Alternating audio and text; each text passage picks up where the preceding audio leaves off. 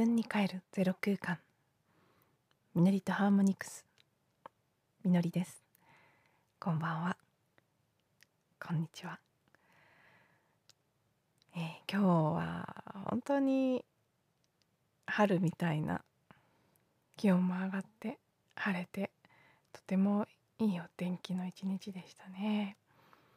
街はすごい人手だったみたいで私はあのー土日は極力家から出ないようにしているので家の周辺がですね週末には人が集まってくるような場所なのでちょっといつも人混みにやられてしまうものですから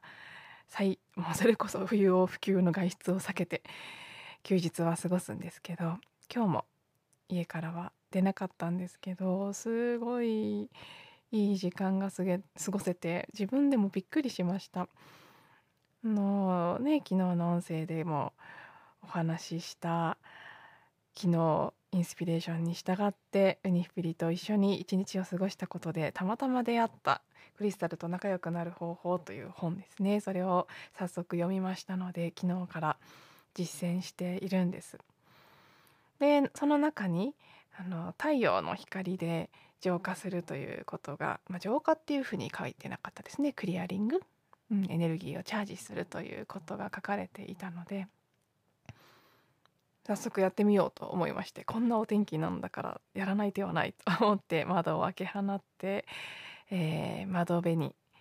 テーブルを出して石たちを並べてでそこに私も椅子を並べて、えーね、中国茶を入れて最近ハマっている岩茶という音声の中でもご紹介したことありますけど中国の V 山で取れる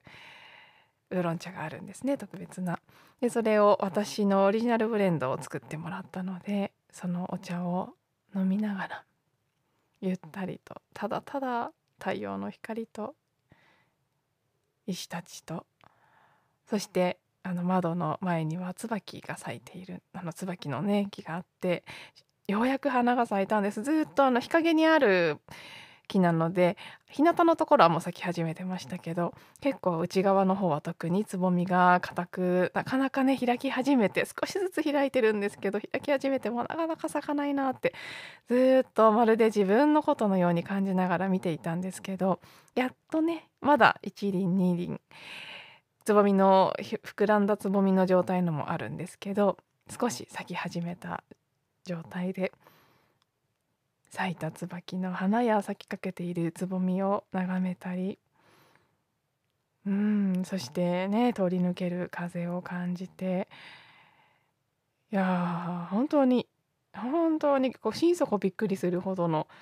幸せな時間でした。あ家でこんな風に過ごせるんだってちょっと私はもともとおうち時間好きなタイプですし家にいてもどんなに長い時間いても全く退屈とかしないタイプではあるんですけど一人遊びがね子供の頃からすごく得意なので、うん、全然そうもともと家で過ごすのは好きな方ですけどそういうことじゃなくてなんかその充実感充足感喜びが溢れてくる感覚がちょっと今まで体験したことがないぐらいだったのでうんすごくいい日を過ごせたなってでそれが何の昨日に引き続きなんですけどね何か特別なことがあったからっていうんじゃなくて本当に日常の中で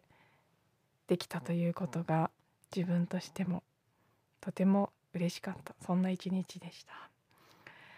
であの今日はですねその昨日読んだ本とそれを受けて自分自身が医師たちと会話をし始めて交流し始めたことで感じたことがまず2つあるんです。でその1つ目をお話ししたいと思います。一つはあの本の中で一番印象に残った言葉だったんですけど「地球は愛の器」っていう言葉があったんです。そういう章があって。でその本の中ではどんなことが話されていたかというとあのー、ね、まあ、クリスタルと仲良くなる方法という本ですから今まであまりこうこう私のように交流の仕方が分からなくってお手入れが行き届いていなかったケアが行き届いていなかった石たちをどういうふうにケアしてあげたらいいかどういうふうに会話したりね扱っていったらいいかということが書かれているのであのねあまりきちんとお手入れとかをしてこなかったことでエネルギーが下がってしまっている状態のあの石をどのようにして復活させるかということが書かれている場所があってでいろいろねあの一般的に言われているクリスタルの浄化法クリアリングの方法お水で洗えるものはお水で洗うとか月光を良くする日光を良くする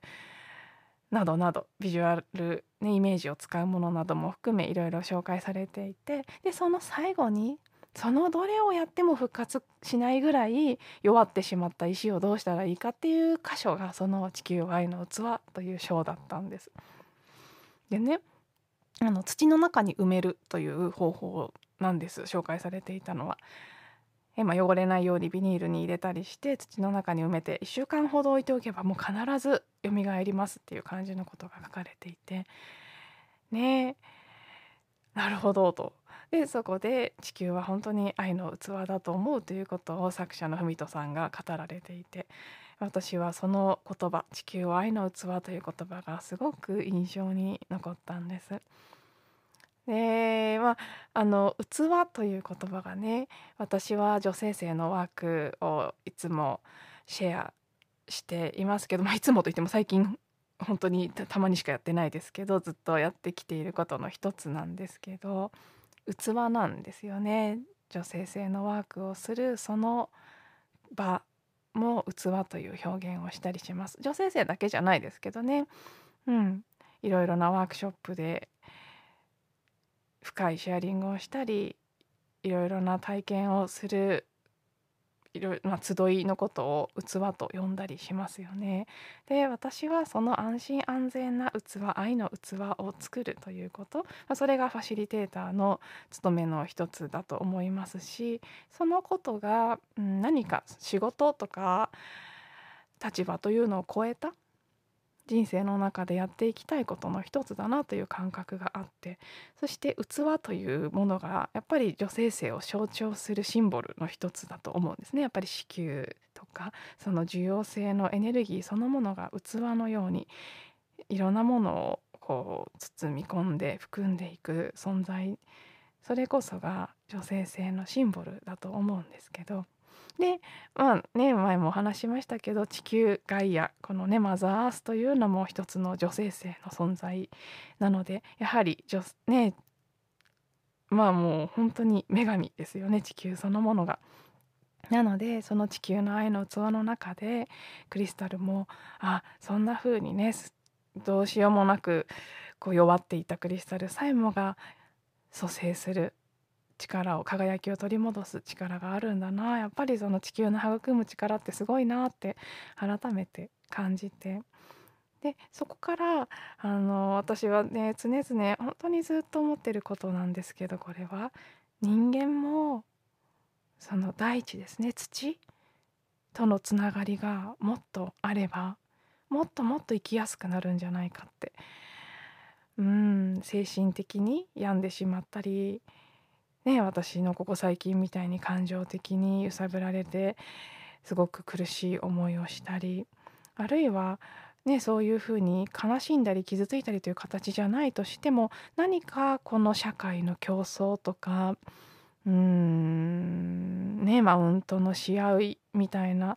ところからこう軸がぶれてしまっている人っていうのは本来の喜びではないはずなんだけれども本来の喜び本来の幸せではないはずのところにすごくエネルギーを注いでしまってる人とかも現代社会ではすごく多いと思うんですよね全体的に。で自分でいられなくなってこうどこかこう中心がずれた状態で不安定な感覚で生きている。それによってうーんこうね、自己価値観であるとかさまざまな部分でまあ簡単に言うと恐れを感じていたりする。それがただ